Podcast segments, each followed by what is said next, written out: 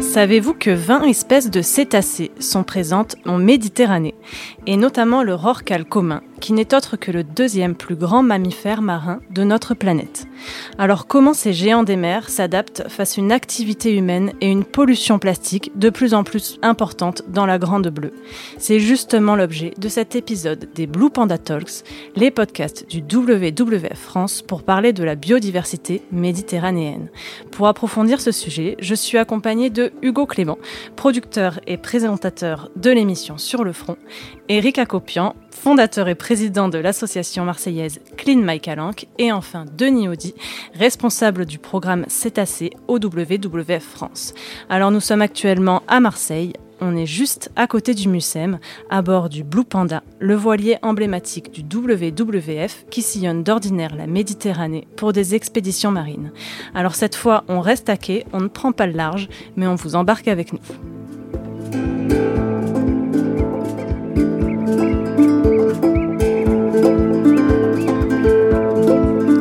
Bien, bonjour à tous et merci d'avoir répondu présent pour cet épisode des Blue Panda Talks. Alors je le disais en introduction, 20 espèces de cétacés sont présentes en Méditerranée. Pour se rendre compte un petit peu de l'importance de ce chiffre, il est bon je pense de le recontextualiser. Donc c'est 20 espèces de cétacés sur environ 85 espèces de cétacés recensées à travers le monde.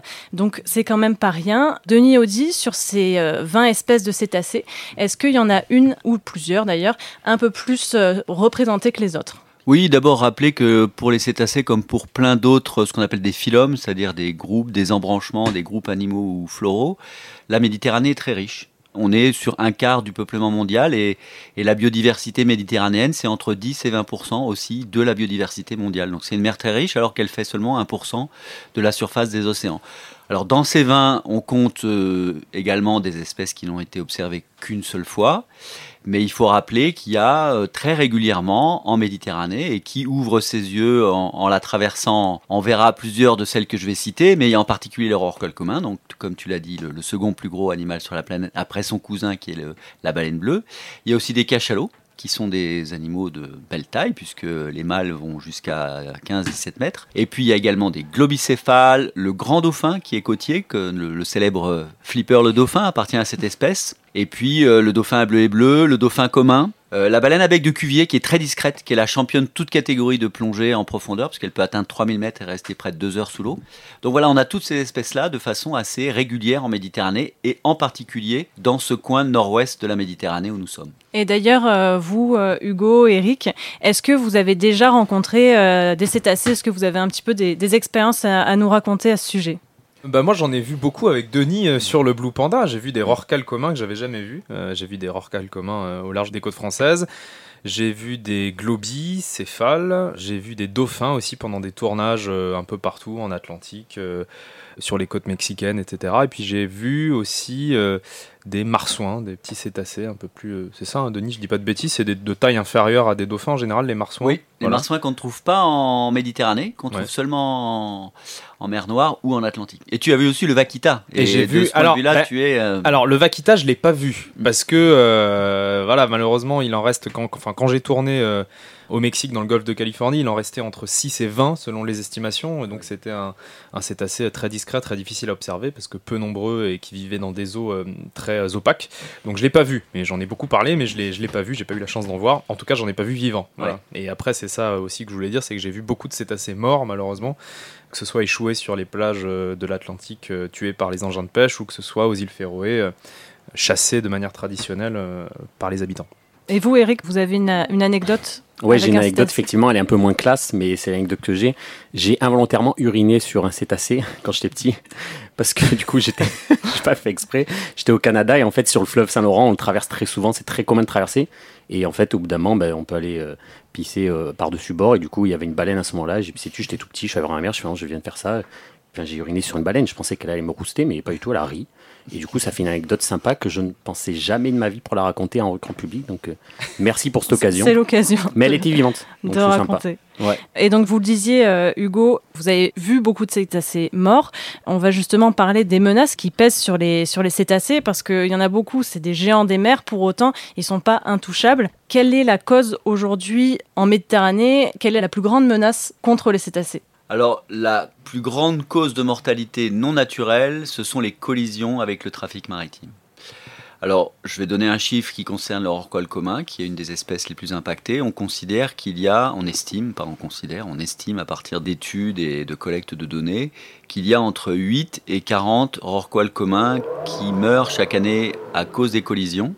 Ça peut paraître pas beaucoup, mais il faut se rappeler que la population de ces rorquals dans ce coin nord-ouest de la Méditerranée, c'est autour de 1500, que ce sont des animaux qui se reproduisent lentement, c'est un petit tous les 1 ou 2 ans. Donc c'est un impact qui est considérable. Après, il y a d'autres causes de mortalité, mais celle-là, elle est directe et elle est souvent instantanée. C'est-à-dire que soit l'animal est très blessé et puis va mourir au bout d'un moment, soit il décède tout de suite. Donc voilà, c'est la première cause de mortalité non naturelle, les collisions. Et avec l'augmentation du trafic maritime chaque année, enfin peut-être pas chaque année, mais en tout cas l'augmentation du trafic maritime ces dernières années, c'est des phénomènes qui peuvent que se reproduire de plus en plus souvent. Et oui, il faut se rappeler toujours que 80% de ce que vous avez chez vous a transité par un bateau à un moment donné, et en particulier un bateau qui vient d'Asie, donc le trafic maritime double depuis 40 ans maintenant, tous les 15-20 ans. Donc c'est un taux de croissance qui est assez régulier. Et si on multiplie par 2 le nombre de bateaux qui circulent, on a fait une estimation sur le sanctuaire Pélagos, qui est donc ce grand triangle entre la France, l'Italie et Monaco, qui englobe toute la Corse. Donc c'est 87 500 km². Il y a 18 millions de kilomètres parcourus chaque année. 18 millions, c'est-à-dire 40 fois le tour de la planète. Il me semble que j'avais calculé, mais c'est considérable, c'est énorme. Et ce que vous me disiez aussi, Denis, c'est que tous les squelettes de rorqual commun à disposition dans les musées ont tous des côtes cassées. Oui, alors ça c'est vrai que c'est un peu anecdotique, mais c'est quelqu'un justement de Pélagis, qui est la structure française qui travaille sur les cétacés en Atlantique, malheureusement il n'y en a pas en Méditerranée, qui me disait qu'on s'était rendu compte que tous les cétacés qui étaient exposés dans les musées, il y en a dans un certain nombre de musées de France, avaient tous des côtes cassées. Et on se demandait si finalement les collisions n'étaient pas quelque chose de plus commun que ce qu'on pensait, dont l'issue n'est pas toujours fatale pour l'animal. Et ce qui expliquerait qu'ils aient des côtes cassées, parce que sinon on ne voit pas trop pourquoi ces grands cétacés auraient des côtes cassées. Et ce qui impacte aussi beaucoup les cétacés présents en Méditerranée, c'est la pollution, notamment la pollution plastique. Donc d'après les chiffres de l'UICN, 229 000 tonnes de déchets plastiques sont déversées chaque année dans la mer Méditerranée, l'équivalent de plus de 500 conteneurs d'expédition par jour. Et donc pour continuer sur les chiffres particulièrement alarmants, on compte 1,25 million de microplastiques par kilomètre carré en Méditerranée. Donc des microplastiques, c'est des fragments de moins de 5 mm, ce qui est près de 4 fois plus que dans l'île de plastique du Pacifique Nord. Alors, on parle souvent de la pollution plastique, mais finalement, quel est le problème de ces plastiques en Méditerranée pour les cétacés ?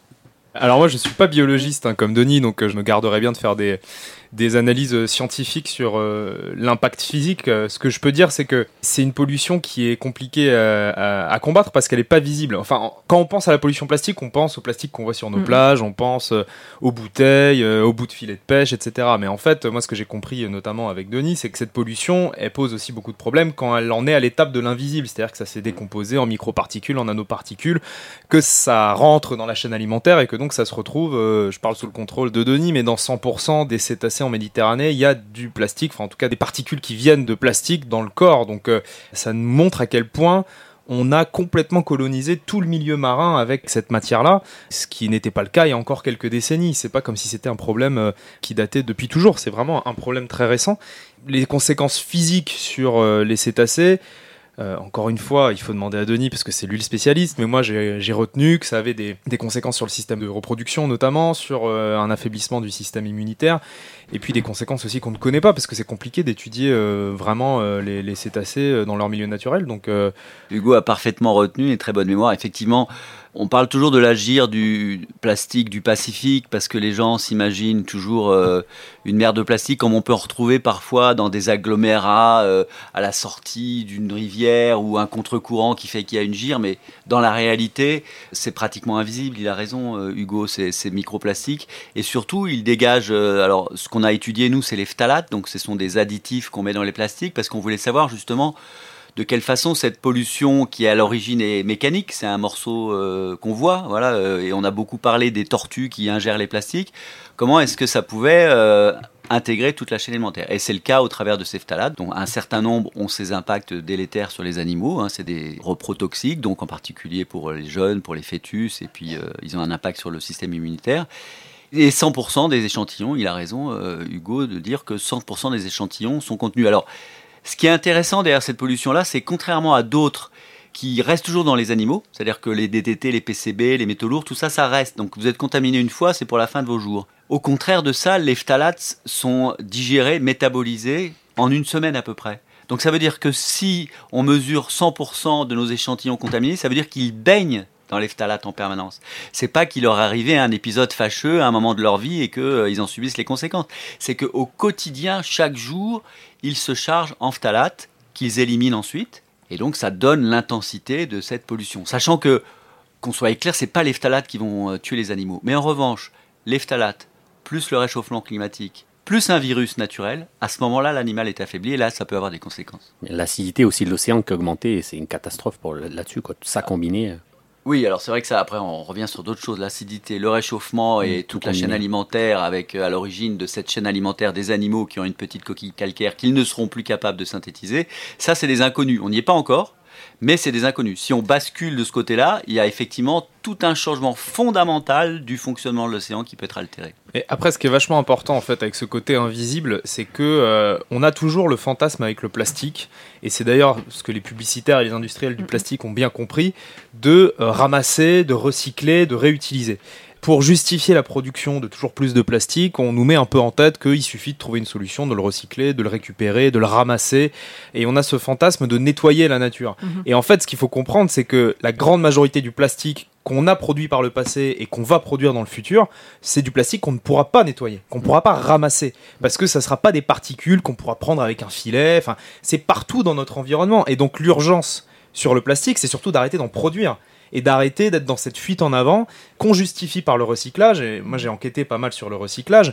Il y a quand même beaucoup de bobards sur le recyclage. Déjà, on utilise les mauvais termes. Le recyclage, c'est un circuit fermé. C'est-à-dire qu'on prend une bouteille d'eau en plastique et on en refait une autre bouteille d'eau en plastique. Ça, c'est du recyclage. Mais ce qui se passe aujourd'hui, c'est pas du recyclage. C'est qu'on prend une bouteille d'eau en plastique et dans le meilleur des cas, on en refait une autre en ajoutant 20% de plastique neuf à chaque fois, à chaque étape de recyclage. Et au bout de 2-3 cycles, elle est plus recyclable, votre bouteille, parce que vous avez ajouté 100% de plastique neuf. Et ça, c'est le meilleur des cas. C'est-à-dire, c'est le PET, le plastique transparent qui est utilisé dans les bouteilles, qu'on sait recycler. Mais tout le reste, c'est ce qu'on appelle du décyclage. C'est-à-dire qu'on prend un pot de yaourt et on va en faire un cintre en plastique. Mais ça, c'est pas du recyclage, parce qu'on crée un objet en plastique qu'on aurait pu faire autrement, en bois, en métal, avec des matériaux qui posent moins de problèmes environnementaux. Et ces matériaux de plastique décyclés vont venir remplacer des filières dans lesquelles le plastique n'était pas utilisé. Et vos cintres en plastique que vous avez fait à partir de pots de yaourt, quand vous allez les casser, c'est terminé. C'est poubelle, c'est incinération, c'est enfouissement, c'est terminé. Alors que du cintre en bois, on peut en refaire quelque chose. Du cintre en métal, on peut en refaire quelque chose. Et donc on tombe un peu dans ce piège collectivement des industriels du plastique qui nous disent « Vous inquiétez pas, on va améliorer le recyclage, tout va bien, on va savoir comment gérer. » La réalité, aujourd'hui, et ce que disent tous les spécialistes du plastique, c'est la même chose. On ne sait pas recycler la grande majorité des plastiques. On ne sait pas comment faire avec cette matière-là. Donc l'urgence, c'est d'arrêter d'en produire et d'arrêter d'en consommer autant. Oui, évidemment, mais l'urgence aussi, c'est quand même de le plastique qui est là, qui a été créé, qui est jeté, qu'on retrouve, c'est d'en faire quelque chose, c'est de les ramasser. Ouais. C'est quelque chose que vous faites d'ailleurs, vous, Éric, avec votre association Clean my calanques. Est-ce que ça sert vraiment à quelque chose de faire ces opérations de ramassage de déchets ? Alors absolument que ça sert. Déjà, ça sert à soi-même pour l'optimisme et pour se sentir mieux un peu le soir quand on habite à Marseille. Parce qu'en fait, on a ramassé 35 tonnes dans les calanques depuis 2017. C'est génial. Mais effectivement, ce qui est vrai, c'est que ce qu'on a eu la chance de ramasser avant que ça finisse dans la mer, avant que ça finisse emporté par des courants, Pour donner un exemple d'idée à quel point les courants sont forts, on retrouve dans nos ramassages des bouteilles qui viennent de Turquie, de Grèce, d'Italie. Ça fait le tour vraiment de la Méditerranée très facilement. Oui, parce que d'ailleurs, 80% de la pollution marine, c'est une pollution à la base qui est terrestre. C'est pas une pollution... Ouais, voilà, c'est ça. Et du coup, nous, ce qu'on ramasse, c'est ce qu'on a eu la chance d'avoir coincé, on va dire, dans toutes les plantes grasses qu'il y a dans les calanques. Donc, heureusement, on fait quand même en plongée. Mais sauf que quand ça dépasse 1 km du large, c'est impossible. Du coup, nous, les ramassages, c'est, on va dire, le premier geste à faire pour lutter contre justement cette pollution visible. Et c'est vrai que là, l'invisible, c'est là où c'est intéressant, c'est parce que c'est un calvaire. Avant même d'être invisible, les microplastiques qui sont encore assez petits sont partout. On en a retrouvé même à 2000 mètres en profondeur dans les crevasses maritimes. Il y en a partout.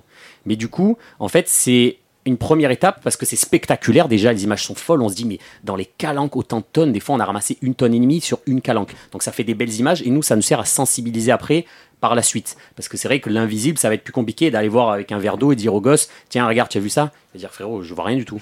Du coup, nous, ce qu'on fait, c'est qu'on leur montre des images de fous et ils hallucinent. Et après, derrière, on peut leur parler justement de toutes ces problématiques. Et donc là, par exemple, ce qu'on a effectivement, c'est donc de la pollution, enfin du plastique à outrance et même du plastique qui est très très ancien, parce qu'on parlait tout à l'heure de ce qui est biodégradable. Ça n'existe pas. Le plastique, on a retrouvé une bouteille d'Orangina de 1970 intacte. Donc en fait, on en a encore pour des années. Mais nous, du coup, ce qu'on essaie de faire déjà, c'est ça. Mais utopiquement, si plus personne jette dans les calanques, il y aura toujours cette pollution parce qu'il y a du plastique partout. Ils n'ont pas encore compris à Marseille, je ne sais pas si je vais me faire taper sur le doigt pour dire ça, mais les poubelles, il faut mettre un couvercle dessus. On a du Mistral toute la journée. Il y a du Mistral, et c'est vrai que... toute la journée, demander à un gamin de Marseille, le jour de Mistral, ce qui se passe, ça vole tout le temps. Du coup, même utopiquement, si plus personne jette, le plastique sera partout. Et c'est pour ça qu'il faut mettre un terme maintenant. Et ça fait 50 ans qu'on le dit. Ce que vous enlevez, c'est toujours ça de moins. Enfin, voilà, il faut aussi les tonnes de plastique que tu ramasses quand c'est encore sous forme de déchets dans les calanques. C'est toujours ça de moins qui va se décomposer dans les océans. Après, la question, c'est qu'est-ce qu'on en fait derrière ? Où est-ce qu'on met ce plastique qu'on ramasse ? Parce que vous le valorisez et ça, c'est génial, quoi. Et le problème, c'est que les collectivités à grande échelle, souvent, le plastique derrière... il est enfoui, il est brûlé. Ou envoyé dans des pays pauvres, exactement, ailleurs. Ou exporté dans des pays pour qu'il soit traité ailleurs, quoi. Donc, c'est un peu un problème...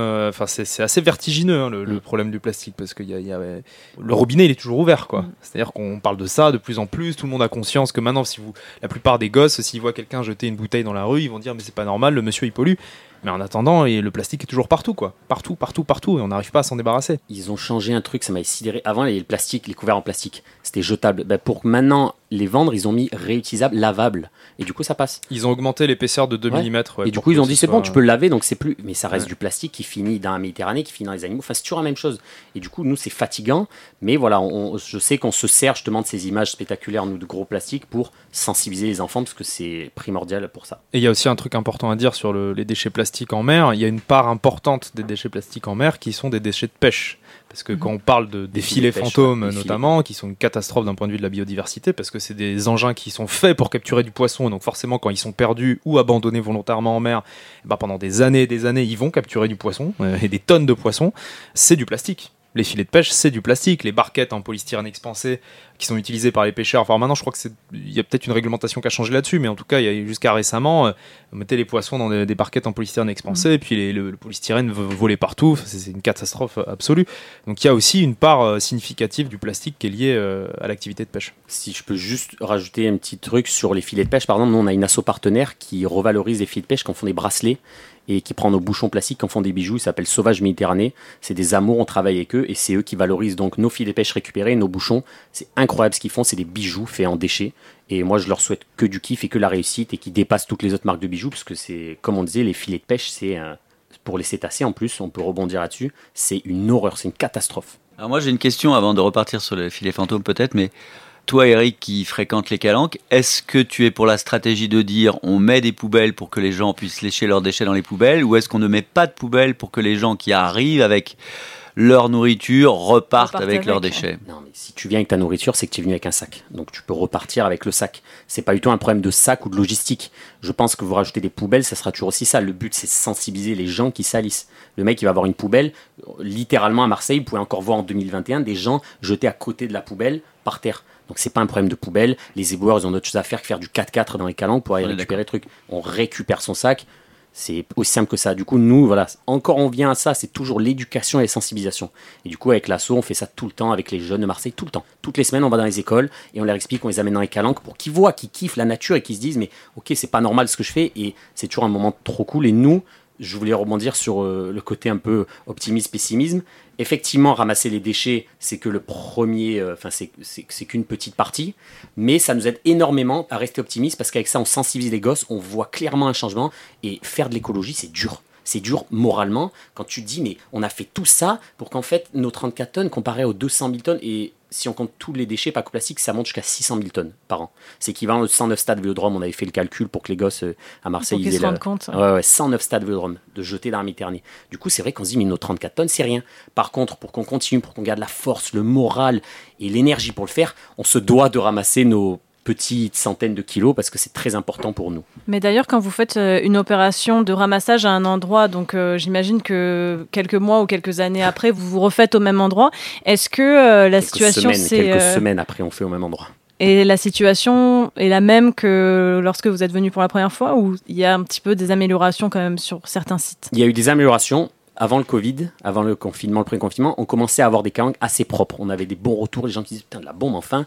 Mais sauf qu'il y a eu tellement l'augmentation de tout ce qui est plastique à usage unique et une masse de touristes, qui c'est pas de leur faute, hein, c'est juste qu'il y en a beaucoup. Du coup, évidemment, dans l'eau, il y a des gens qui sont un peu moins bien sensibilisés. Du coup, là, c'est revenu, mais pollué à mort. C'est-à-dire que Calanques, c'est une très belle calanque. On a nettoyé 12 fois depuis le 2017. Et on a retrouvé encore l'année dernière 1,5 tonne. Les images, on a tout compté, c'était hallucinant. Et pourtant, on y retournait 11 fois. Parce que c'est très touristique. Oui, c'est la porte d'entrée. Tout le monde, maintenant, tous les restaurants font ça. Ouais. Du coup, depuis le confinement, Marseille, c'est devenu Ibiza, c'est devenu Dubaï. Toute la France vient. Du coup, effectivement, 3 millions de touristes par an, ça ne pardonne pas. On va continuer de parler de la pollution de la mer, donc notamment avec cette pollution plastique. Mais cette fois, on va d'abord retourner dans le passé avec cet extrait d'archives de l'INA. Je vous en dis pas plus pour l'instant. On l'écoute et on en parle juste après. Depuis 20 ans, on peut estimer grosso modo à 35 à 45% la réduction de la vie dans l'océan. Vous dites que les océans sont encore plus pollués que la Terre. Oui, c'est normal parce que la mer est le réceptacle normal, l'aboutissement normal de tous les égouts, de tous les déchets. Et même les échappements de voitures finissent dans la mer, tout finit dans la mer. Tous les produits toxiques de notre civilisation aboutissent à l'océan. Et les océans ne sont pas aussi immenses qu'on l'a cru à un moment donné, leur volume est limité et la capacité de purification, d'autopurification de l'océan est dépassée à l'heure actuelle largement. Et par conséquent, on empoisonne progressivement l'océan et la vie diminue rapidement. Alors d'abord, est-ce que vous avez reconnu cette voix? Denis, je sais que vous savez. On laisse Hugo et Eric. Oui, moi je pense que c'est Cousteau. C'est ça. Cousteau. Il a une voix bien oui. Identifiable. Oui, après, c'est aussi pour ça que je vous l'ai fait deviner, parce qu'on le reconnaît quand même pas mal. Alors, donc, Jacques-Yves Cousteau, qui déjà, donc là, dans cet extrait, on est en 1970. Donc, déjà, il essayait de sensibiliser l'opinion publique sur la situation critique des océans. On est aujourd'hui 51 ans après. Et au final, ce qu'il disait déjà à l'époque, vous le dites aussi aujourd'hui. Hugo, Eric, qu'est-ce que ça vous fait d'entendre qu'il y a 50 ans, ce que vous dénonciez, c'était déjà dénoncé? Mais c'est pas que le commandant Cousteau, ça fait décennies que les scientifiques du monde entier alertent. Hein. On sait très bien ce qui est en train de se passer, on le sait depuis très longtemps, on connaît les causes, on connaît les solutions, enfin il n'y a aucune surprise là-dedans. Et c'est ça qui est dramatique en fait, c'est que sur la biodiversité, sur le climat, il n'y a pas de surprise. Tout est limpide depuis très longtemps. Et les rapports du GIEC qui s'enchaînent ne font qu'apporter des éléments en plus, des chiffres en plus. Et la seule chose nouvelle dont on s'aperçoit, c'est que ça va encore plus vite que les pires scénarios qui avaient été échafaudés. C'est que les pires prévisions d'il y a 40 ans, on les a dépassées très largement avant la date butoir. Et sur tous les sujets. Donc ça peut être un peu désespérant. Et en même temps, il faut quand même prendre conscience que ces discours-là, il y a encore quelques décennies, étaient vraiment totalement inaudibles parce que quasiment absent des médias. Alors là, on a un extrait, donc c'est un contre-exemple. Mais globalement, il y a encore 5-6 ans, je trouve qu'on parlait beaucoup moins d'environnement, de biodiversité, de climat que la manière dont on en parle aujourd'hui. Que le fait qu'on parle, c'est tout bête, hein, mais qu'on parle d'un congrès de l'UICN dans un JT, ce qui a été le cas cette année, alors même si c'était pas le premier sujet, même si c'était pas la majorité du journal télévisé, le fait est que dans les journaux de 20h, on a parlé du congrès de l'UICN Et ça, c'était inimaginable il y a encore quelques années. Jamais dans un JT, vous auriez parlé de la crise de biodiversité, etc. Donc, moi, je trouve qu'il y a quand même, voilà, il y a quand même une prise de conscience d'une grosse partie de la population que ce que disait Cousteau un peu tout seul, peut-être dans son coin dans les années 70, aujourd'hui, des millions et des millions de gens le disent et l'entendent. Et donc, on peut que espérer que cette massification de la prise de conscience entraîne derrière la massification des prises de décision. Parce que c'est ça, en fait, c'est ça le problème, c'est qu'on continue... Et moi, c'est ça qui me désespère le plus, c'est qu'on continue à avoir des gens qui sont aux responsabilités et qui sont au pouvoir et qui continuent à ne pas écouter ce qu'on leur dit, quoi. Et qui continuent à ignorer de manière absolument fascinante les consensus scientifiques sur toutes les questions. On sait très bien pourquoi ils ignorent, hein, c'est toujours la même chose, mais... Voilà, je sais pas si c'est... voilà, moi, je veux pas verser non plus dans le tous pourri, je veux pas verser dans le tous les politiques sont pourris, etc. Parce que c'est pas vrai, je pense qu'il y a des gens sincères qui s'engagent par conviction, mais le fait est que même si les scientifiques sont de plus en plus audibles, le rythme de décision ne suit pas derrière. Alors qu'est-ce qui manque ? Je sais pas, j'ai pas la formule magique. Si je l'avais, je l'aurais mise en place depuis longtemps, mais je l'ai pas. Je pense qu'il faut faire basculer le rapport de force en nous comptant, tout simplement, en montrant que les citoyens sensibles à ces questions sont prêts à s'engager, sont prêts à adhérer à des associations, sont prêts à se mobiliser sur le terrain, sont prêts à eux aussi faire pression sur les politiques, comme le font les lobbies du plastique, de l'élevage intensif, de la pêche industrielle, qui font très bien les choses, qui sont très organisées, très efficaces. Ben, il faut que, de l'autre côté, on soit aussi très organisé, très efficace. Et c'est qu'en gagnant ce rapport de force qu'on arrivera à avoir des décisions ambitieuses et des décisions radicales, parce que c'est ce que dit l'UICN, c'est ce que dit le GIEC, il faut des décisions radicales. Et ça aussi, c'est nouveau, le fait que des scientifiques, aujourd'hui, osent dire des choses politiques, en fait. Et je pense que c'est aussi une des clés du changement, c'est que des scientifiques acceptent de sortir de la posture de scientifique, de rester éloigné de la scène politique, de ne pas prendre parti, de ne pas donner d'avis. Ça, c'est en train de changer et c'est fondamental, parce que on a besoin que la science... à un moment donné, et que le monde de la science dise au monde politique et dise à la société dans son ensemble, on sait ça depuis très longtemps, maintenant il faut faire ça, vraiment là maintenant il faut le faire, et il faut des choses radicales, quoi. Justement, pour cette prise de conscience, c'est vrai, elle est plus nombreuse maintenant, mais du coup, ce qu'on fait pour y travailler, pour que tout le monde soit au courant, c'est justement ce que les assos, les jeunes essaient de faire, c'est parler justement à ce public. Nous, par exemple, avec l'association, on veut tout faire pour s'adresser à un public qui, de base, s'en fout royalement de ce genre de problème. Maintenant, c'est vrai, avant, ça n'existait pas autant de projets à l'école sur environnement. Maintenant, on y va, ils font toute l'année des trucs, c'est trop bien. Donc déjà, ça, c'est un changement, parce qu'avant, quand on était jeune, ou même on remonte à 40 ans, ça n'existait pas. Du coup, à jeter la pierre sur les personnes d'une autre génération, des fois, c'est un peu en mode, ben les gars, ça n'existait pas. Du coup, maintenant, effectivement, les enfants sont dès le jeune âge dans les écoles avec des intervenants, ils font des choses, des projets géniaux, mais aussi ce qui est bien, c'est qu'il faut trouver la manière aussi de leur parler. Du coup, nous avec l'asso, voilà, c'est pour ça qu'on le fait avec les clips, les vidéos, avec les réseaux sociaux, c'est trouver un moyen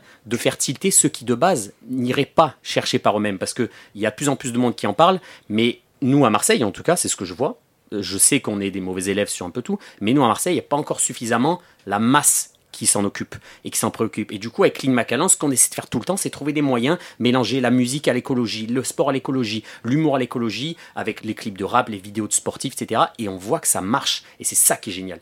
Quand on va dans les écoles, ils connaissent le clip qu'on a fait, la parodie, ils connaissent la vidéo qu'on a fait avec Michou et Joy Phoenix à droite à gauche. Et c'est ça qui est exceptionnel, parce que du coup, il y a un lien qui se crée. Au lieu qu'on parlait là de les scientifiques là qui se rapprochent, ben c'est aussi ça, c'est nous se mettre un peu à leur hauteur et dire ben écoute, moi aussi je suis jeune, moi aussi ça me rend fou ce qui se passe. Mais juste viens, on trouve un code pour que tu comprennes ce que je dis et on va ensemble. Et quand on le fait, c'est incroyable. Et c'est ça qui, sincèrement, me donne la force de me lever toujours, dire « Ok, je vais aller retourner encore sensibiliser une classe pour revoir encore les calanques sales. » Ben, c'est ça, parce que les jeunes, en fait, au bout d'un moment, ils commencent à tilter, ils en ont marre. J'ai une fille qui m'a fait chialer parce qu'elle a pleuré en plein milieu de la sensibilisation. Elle a dit « Mais c'est horrible ce qu'on fait. » Elle a chialé. Et ça, au début, ça fout un coup de nerf, mais au final, ça optimise, ça donne l'énergie. Du coup, c'est vrai qu'on trouve toujours des moyens, parce que comme j'ai dit, l'écologie, c'est dur à en parler. Pour toucher les gens qui, de base, on aimerait toucher. Ceux qui jettent réellement. Du coup, voilà, c'est ce but-là, comme je disais, de se rapprocher, et c'est là où je trouve que c'est bien, c'est qu'on est de plus en plus mis en avant. Comme je disais, il y a 10 ans, peut-être les actions environnementales ou quoi, c'était pas autant mis en avant. Là, c'est tout le temps sollicité de partout, l'écologie en avant, même si on sait qu'il y a des choses à faire. Mais à Marseille, on est hélas mauvais élève, mais on travaille là-dessus, et j'ai confiance, je peux oser dire ça, j'ai confiance au futur de Marseille.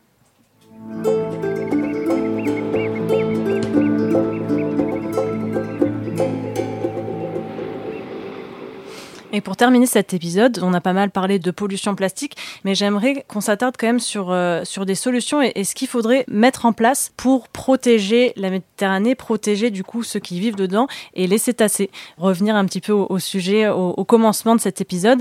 Alors aujourd'hui, qu'est-ce qu'il faudrait faire justement, Denis Ody, pour protéger les cétacés en Méditerranée ? Alors d'abord, merci Éric de m'avoir un peu regonflé le moral, ça fait du bien. C'est vrai. Donc merci, sincèrement. C'est vrai que Hugo l'a dit tout à l'heure, le plastique c'est une montagne, donc ça peut être décourageant, sauf quand justement on a ces petits coups de boost sur le local et on voit les petites victoires qu'on gagne. Sur la question qu'on aborde là maintenant, la question des collisions, finalement c'est pas mal parce que c'est à portée de main. Et c'est quelque chose que je vois possible, et en plus qui pourrait être exporté. Donc qu'est-ce qu'on essaye de développer au WWF ? D'abord, créer un cadre juridique pour pouvoir réglementer le trafic maritime. Il faut savoir que le trafic maritime, il a ses règles propres et qu'un État, quel qu'il soit, une nation, ne peut absolument pas réglementer le trafic des bateaux qui ne sont pas sous son pavillon. C'est-à-dire que les bateaux qui ne sont pas français, eh bien, je peux rien leur imposer, y compris dans mes eaux territoriales. Pour leur imposer quelque chose, il faut passer par l'Organisation Maritime Internationale. Et il y a un outil exprès qui permet d'imposer des réglementations pour des raisons environnementales. C'est ce qu'on appelle une zone maritime particulièrement vulnérable et c'est ce qu'on essaye d'installer dans la région de la Méditerranée nord-ouest pour pouvoir mettre en place des mesures. Alors ces mesures, c'est quoi ? La principale mesure qu'on peut envisager, c'est la réduction de vitesse. En dessous de 10 nœuds, on sait que les animaux sont capables d'esquiver ou que s'il y a une collision, les conséquences sont moindres. Donc le taux de mortalité lié à une collision en dessous de 10 nœuds, il est à 20%. Au-dessus de 13 nœuds, il est à 80%. Donc il y a vraiment un seuil ici qu'on peut viser. Et c'est un seuil qui est atteignable pour la majorité des cargos qui circulent entre 13 et 14 nœuds. Passer de 13 à 14 nœuds à 10 nœuds, on gagne en carburant, on fait moins de bruit. Ça ne change pas le modèle économique, c'est jouable. En revanche, il y a aussi des ferries qui font Marseille-Bastia, par exemple. Marseille-Bastia à 10 nœuds, c'est 24 heures. Donc là, c'est plus possible. Donc là, il faut être intelligent et il faut inventer des systèmes de détection automatique. La technologie est aujourd'hui disponible, il y a des algorithmes, il y a des hydrophones. Et en mélangeant tout ça, arriver à être capable de détecter en temps réel la position des animaux, et en particulier des grands cétacés, rorqual commun et cachalot, et ensuite d'envoyer cette position au bateau. Et dans ce cas-là, les bateaux, même s'ils vont vite, ils sont capables d'esquiver. Aujourd'hui, ceux qui esquivent, c'est les baleines. L'idée, c'est de renverser la charge de l'esquive et de la reporter sur les navires, sur les humains qui circulent. Et je pense que si on met tout ça en place, un cadre juridique, des solutions technologiques qui sont à portée de main, on peut espérer dans entre 5 et 10 ans arriver à avoir réglé la question des collisions en Méditerranée. On aura au moins réussi à protéger ces animaux qui sont absolument époustouflants à voir. Je pense que Hugo sera d'accord avec moi. Les rencontrer une fois, c'est quelque chose qui vous reste. Et si on pouvait faire en sorte que tous ces minots de Marseille qui aujourd'hui sont jeunes puissent, quand ils auront 80 ans, aller voir encore les rorquals communs en Méditerranée, on n'aura pas perdu notre temps. Bah, c'est convaincant ce que tu dis, Denis. J'ai envie d'adhérer au WWF quand je t'entends. Ça. Moi, je pense que sur la question des océans, de la mer Méditerranée et des océans en général, il y a un peu un éléphant au milieu de la pièce et on ne le voit pas. Et on évite de trop en parler parce que... c'est plus compliqué d'en parler, mais les experts de l'ONU sur la biodiversité sont assez clairs sur la première cause de destruction de la biodiversité dans les océans, très loin devant la pollution plastique, très loin devant l'exploitation pétrolière, etc., c'est la pêche. Le premier facteur de destruction de la biodiversité dans les océans, c'est la pêche. Il y a des poissons qu'on continue à manger au quotidien, dans les écoles, dans les restaurants, qui sont des poissons qui sont en train de s'effondrer. Le cabillaud, par exemple. On continue à manger du cabillaud en France, c'est légal, il y en a partout. C'est une population qui est en train de s'effondrer. Quand on mange du bar sur la côte atlantique qui a été pêché au filet, c'est un peu comme si on mangeait du dauphin. Parce que la première cause de mortalité des dauphins sur la côte atlantique, c'est la pêche au filet, c'est le chalutage, c'est les fileyeurs. Et pas les méga chalutiers de 80 mètres qu'on pointe souvent du doigt et qui ont leur responsabilité, mais c'est aussi les centaines de petits bateaux de pêche artisanaux qui, à un seul bateau, en une nuit, peuvent poser des kilomètres, parfois même des dizaines de kilomètres de filets. Il y en a des centaines des bateaux comme ça, donc l'océan se transforme en labyrinthe pour les cétacés. On estime à peu près, c'est Pélagis qui fait cette estimation, qu'il y a environ 10 000 dauphins chaque année sur la côte atlantique française qui sont tués par les filets de pêche. 10 000 dauphins chaque année, au point de menacer la population. Quand on achète du saumon en France, c'est plus de 95% d'importation. Il y a très peu d'élevage de saumon en France. Il y a quasiment 0% de pêche de saumon sauvage en France. Ça n'existe plus. Donc on importe. On importe d'Écosse, on importe de Norvège, on importe du Canada. Ces poissons, j'y étais il y a quelques semaines, ils sont nourris comment ? Ils sont nourris avec de la farine de poisson sauvage, avec de l'huile de poisson sauvage. Donc on pense qu'en achetant du saumon qui a été élevé, on préserve la biodiversité parce que c'est du poisson d'élevage, c'est pas du poisson sauvage. On se trompe, c'est même pire, puisque pour faire 1 kg de saumon, il faut 5 kg de poisson sauvage. Donc quand on mange du saumon en France, on est à peu près certain que c'est du saumon d'élevage, on est certain qu'il a été nourri avec du poisson sauvage, et donc c'est pire que tout en fait. C'est pire que manger directement de la sardine, de l'anchois, puisque il faut beaucoup plus de sardines et d'anchois pour manger un saumon que manger directement ses sardines et ses anchois. Quand vous mangez de la crevette, aujourd'hui, vous regardez les chiffres qui sont donnés par le ministère de l'Agriculture et le ministère de la Mer, l'écrasante majorité des crevettes vendues et consommées en France, c'est des crevettes qui ont été importées, principalement d'Asie d'ailleurs. Et la pêche aux crevettes, le chalutage aux crevettes, c'est une des pires pêcheries du monde. Il y a un taux de bycatch qui dépasse les 90%. Alors le bycatch, c'est les prises accessoires, c'est-à-dire les poissons qui sont pris dans les filets mais qui ne sont pas visés par la pêcherie. Ben, sur le chalutage de crevettes, c'est 90% de bycatch. Donc en gros, ça veut dire que pour 1 kg de crevettes, que vous remontez à bord, vous avez 9 kilos d'autres animaux marins qui sont remontés morts la plupart du temps, qui sont jetés à la mer, donc qui ne seront même pas consommés, et qui ont été tués simplement pour produire ce kilo de crevettes. Ça, c'est la réalité aujourd'hui en France. Vous allez sur un resto du Vieux-Port ici à Marseille, vous pouvez être à peu près sûr que les plateaux du pêcheur qu'on va vous proposer avec des crevettes, avec du saumon, avec du machin, c'est pas des poissons qui ont été pêchés en Méditerranée, hein, c'est des poissons qui ont été élevés, importés parfois de l'autre bout du monde et qui ont un impact catastrophique sur le milieu marin. Les experts de l'ONU, de l'IPBES le disent, le premier facteur, c'est la pêche de destruction de la biodiversité. Donc la première chose à faire, si on veut agir pour protéger la biodiversité des océans, il faut oser le dire, il ne faut pas tourner autour du pot, c'est de réduire drastiquement notre consommation de poissons. On a une demande aujourd'hui de poissons, notamment en France, où la consommation de poissons augmente chaque année, alors que celle de la viande baisse, la consommation de poissons augmente.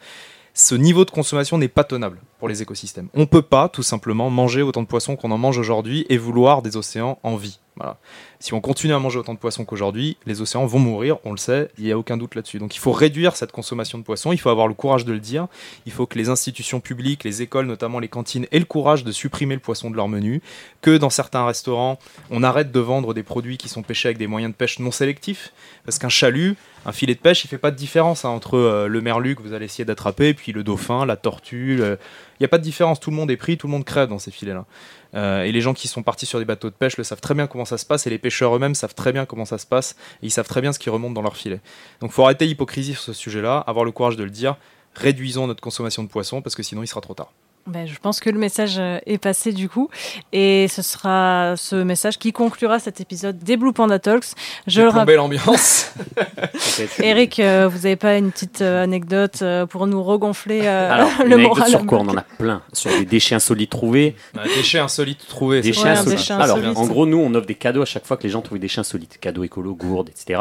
On a eu Pierre Tombal, cocktail Molotov, des seringues, des couches culottes, des flingues, des vrais flingues. On a eu des lettres de franc-maçon, des lettres d'amour, le crâne, pas mal aussi le crâne. Oui, la Pierre Tombal. Généralement, ça va avec l'arme, le crâne. Non, pas tout le temps. Là, c'était un crâne d'animal. Mais c'était derrière les baumettes, le flingue, donc on a directement appelé les flics et tout. C'était... Bon, au moins, vous nous aurez redonné le sourire pour la fin de cet épisode.